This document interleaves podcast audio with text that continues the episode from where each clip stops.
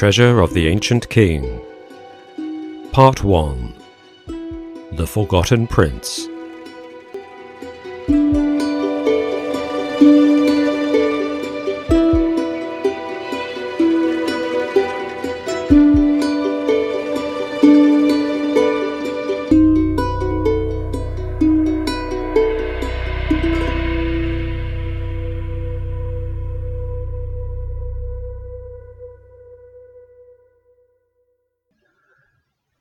Chapter 7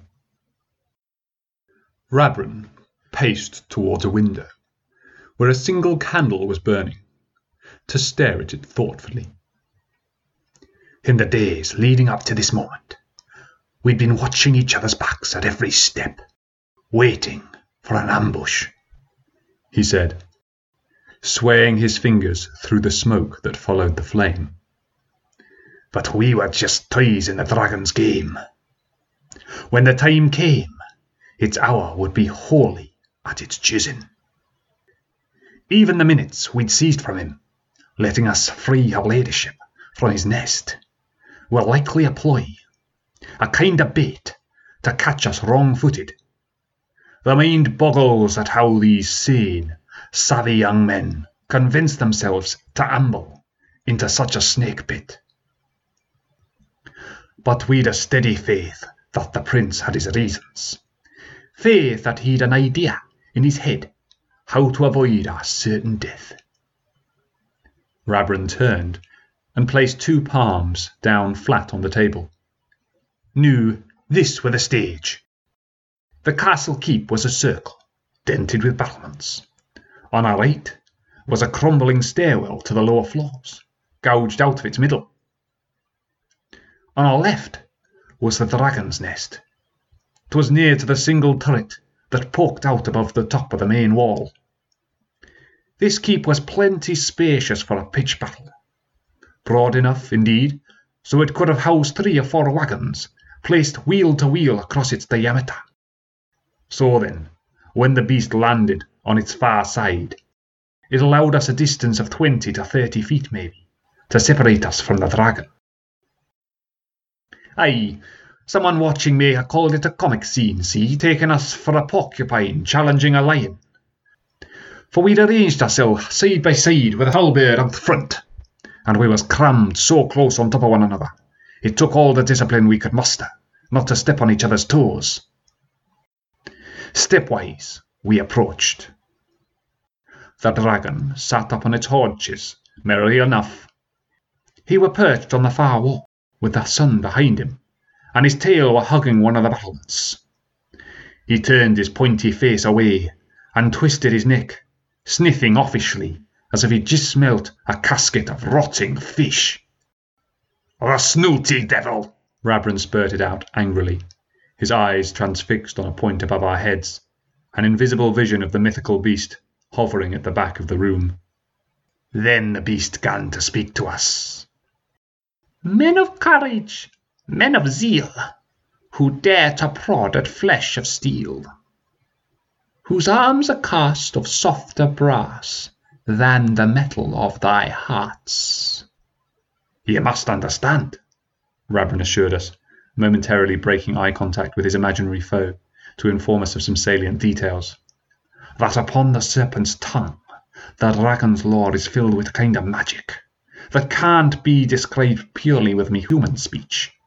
Ay, see, upon hearing it, thon words seeped into the inches of your being.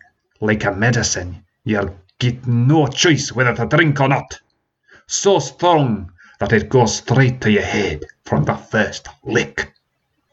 Me comrades around me, addled by this effect, as indeed was I, were having visions of their weapons bending like knobs of lard on the dragon's hide. A brother on my right hand side dropped his spear, and I cannot blame it on anything but the dragon's incantation. Hold it together, sonny! I cried out. Och, maybe I should have kept quiet and not distracted him. As he looked over to me, he let his shield drop an inch. He let a crack open in our tight formation. Something about the way Rabrin's voice slowed down and how these last words rested heavily on his lips told me his sense of remorse was no invention. I hope you never have to see it. But if you've worked near a smithy furnace, you'll know the signs I'm talking about. The extreme heat, the dull red glow of exposed steel, the wibbly haze like melting air. A moment later, a blast of fiery breath slammed into his chest. Rabron announced solemnly, looking at his own chest, launching him away from the others, leaving our right flank badly exposed. Rabron raised his head again, his eyes glowing with terror. We had prepared for this. We were to swing round and attack with our left, covering our weakness with an offensive maneuver. But before we could respond, the dragon's ugly head had swept down to approach the gap in our line. We hadn't reckoned on his leopard like reflexes. Away from the glare of the sun, I could glimpse its eyes. They were all the gleam of hot oil sizzling in a cast iron pan. Surely all was lost. Then, Thy might is but the shadow of fear, announced the prince, quoting an ancient formula, and seeing the dragon's nearness to be his moment of truth. But the shadow's panic is the mirror, he shouted at Falendir, taking his shield and holding it above his head. With both hands, he pointed a ray of sun directly into the dragon's murky face. Rabron was almost shouting, almost laughing as he recounted the twist. Aha! That got him, it did! On wee little light! Who angry the beast was, I can tell ye, wheeled with rage and screeching like a banshee, that's what. Immediately, the serpent pecked at the shield in Bryanet's hand, forced to it by its own habit and reflex. Genius! This was the chance he'd been waiting for. When the dragon's beak made contact with the shield, it knocked it out of his hands, and the dragon's head darted away from Bryanet's reach. But nigh quick enough that the prince couldn't swipe at the hackles on the beast's neck, slicing them with a sword concealed in his left hand. The dragon roared with horror, deafening us all. Och, I tried to swing at the beast's neck myself, but fell over forward, several feet from me mark. The creature coiled itself up as soon as it were hit. Aye, and I could see the cut on its neck, and it wasn't deep, but the great Falendir's pride had been smarted. We cheered our hero, the prince. It was sheer ecstasy for this desperate band. Oh, what a moment! But it was short-lived.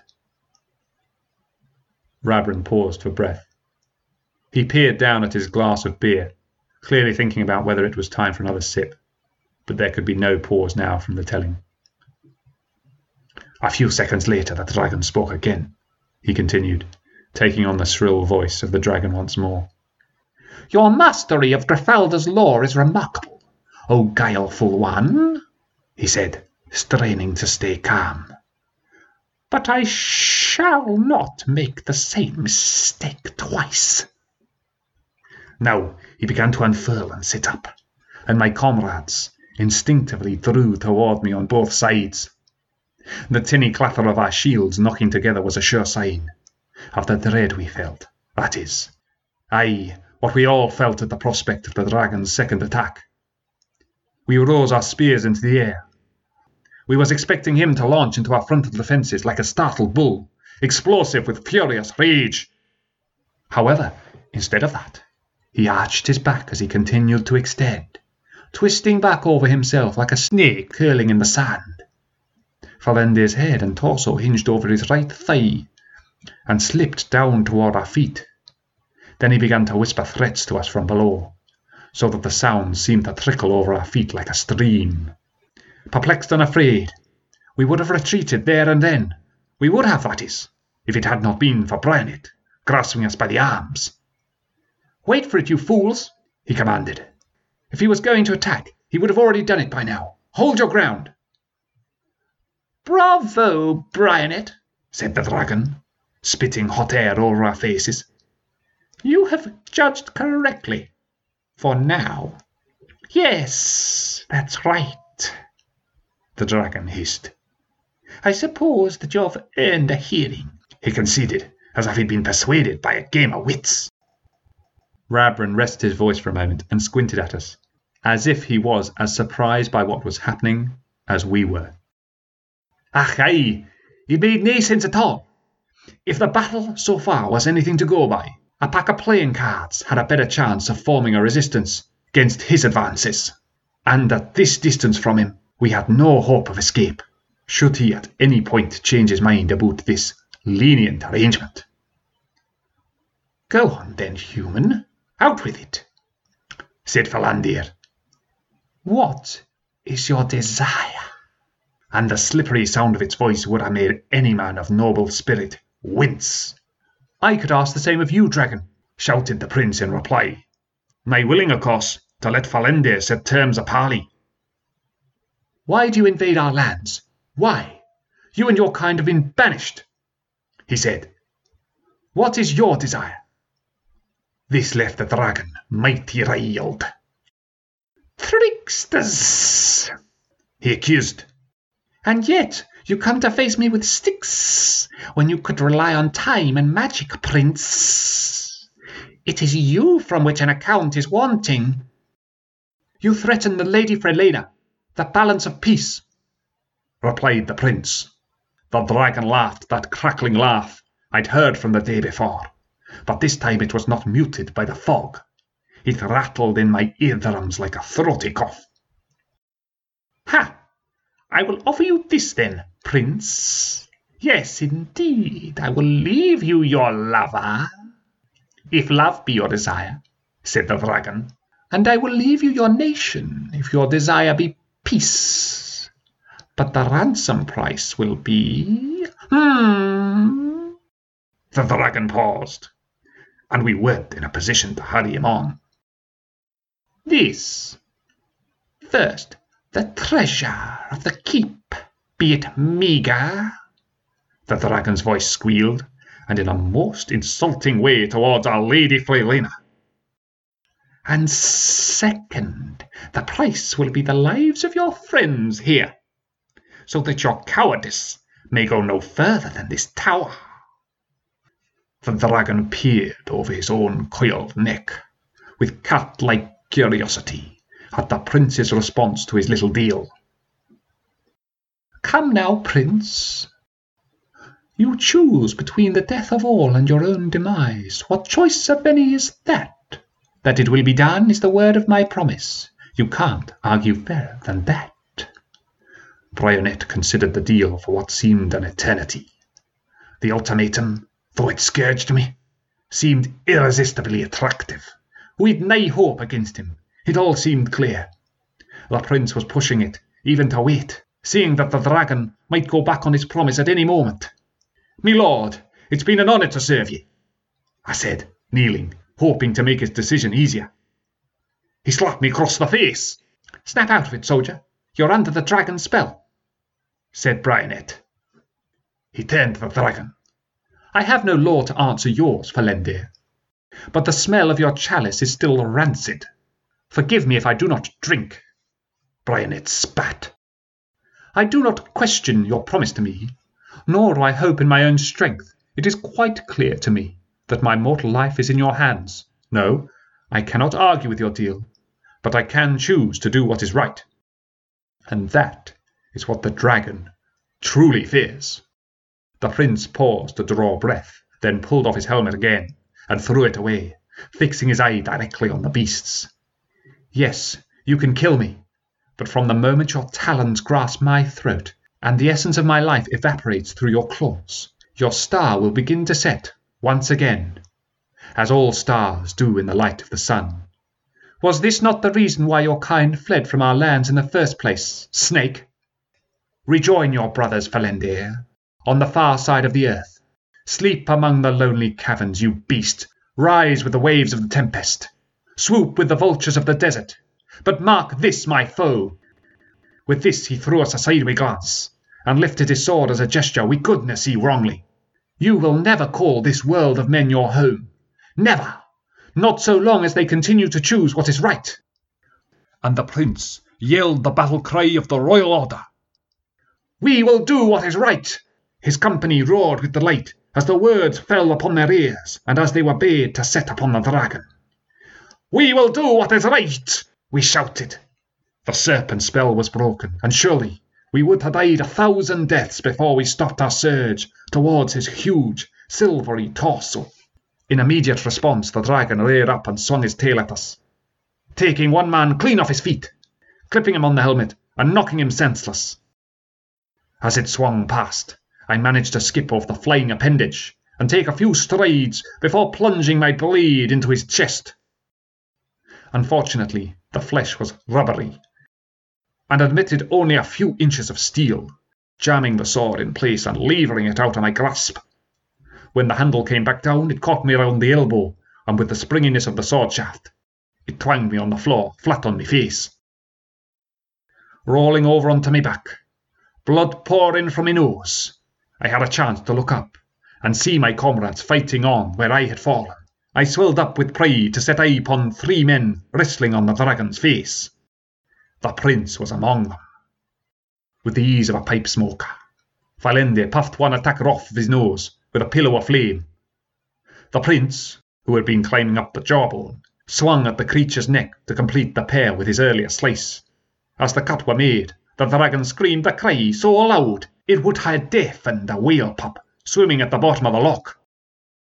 Next, the dragon jumped into the air and whipped the third man off with a flick of the neck.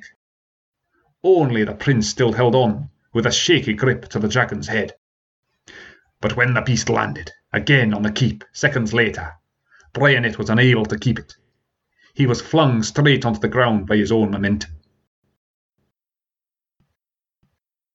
There was a dead silence in the room as Rabran gently turned on the spot to reflect on their final downfall. He scratched his chin wistfully.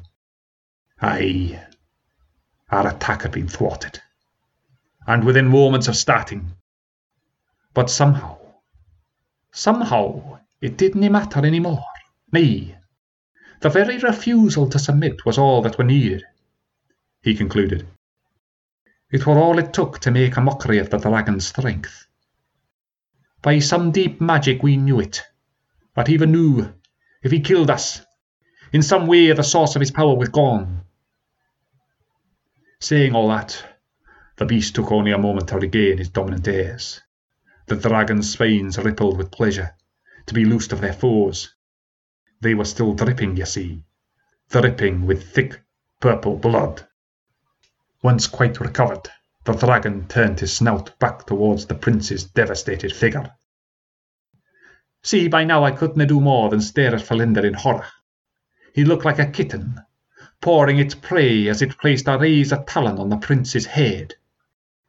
News about I could hear the music of the Dragon Lord once more.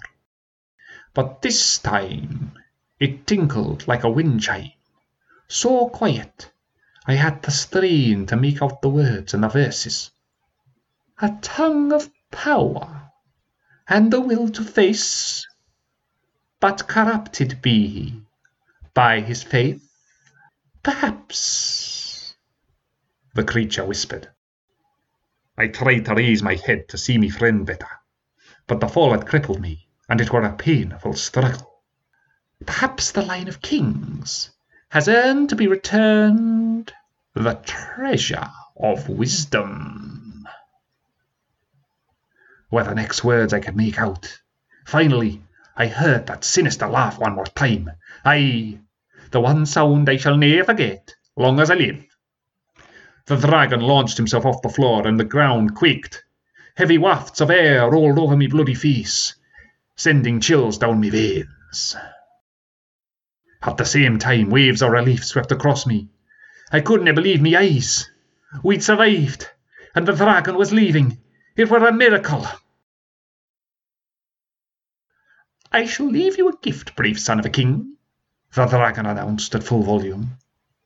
A reward, shall we call it, for making me a decent fight. And at that the giant lizard began to hack repeatedly, like something was stuck in his throat. Falende then spat a glint of white onto the prince's chest. With that in your possession, we shall meet again. Farewell, Prince! And with that, the dragon flew away, ne'er to be seen again.